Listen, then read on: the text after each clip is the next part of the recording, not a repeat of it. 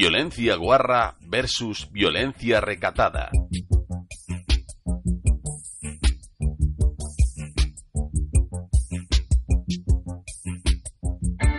Y como bien indica el título de arriba, hoy vengo a hablar de hipotálamos e hipopótamos.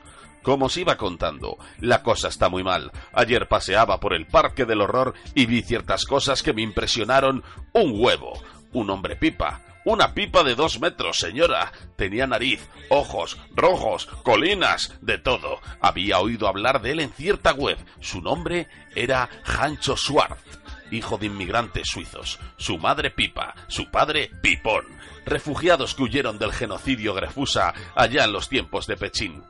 Hachoto meaba a los niños del parque y luego se iba corriendo. ¡Qué espectáculo! Pobre niño, imagínate tú, con cinco o seis añines dando de comer a los patos y que empiezas a notar algo húmedo en tu nuca. Te das la vuelta y ves a una pipa gigante con la chorra fuera meándote ahora en los ojos. ¡Qué barbaridad!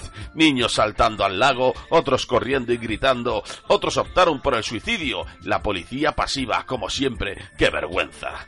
La preocupación por los enanos no restó comicidad al asunto. Me eché unas risas mientras un señor me miraba con ojos de asesino, mientras marchaba del parque a toda prisa con su hijo llorando.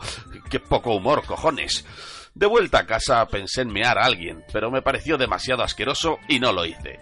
Pese a todo y para no quedarme con las ganas, decidí cometer alguna gamberrada menor. Vi un coche capota con el nene dentro y aprovechando que el cocido no me había sentado muy bien, decidí vomitar ahí. Me marché corriendo entre risas mientras oía a la madre gritar. bueno, ahora estoy en un ciber con ganas de cagar, por cierto. Anda, la mochila de ese gafotas está abierta. Bueno, eh, vuelvo en un rato.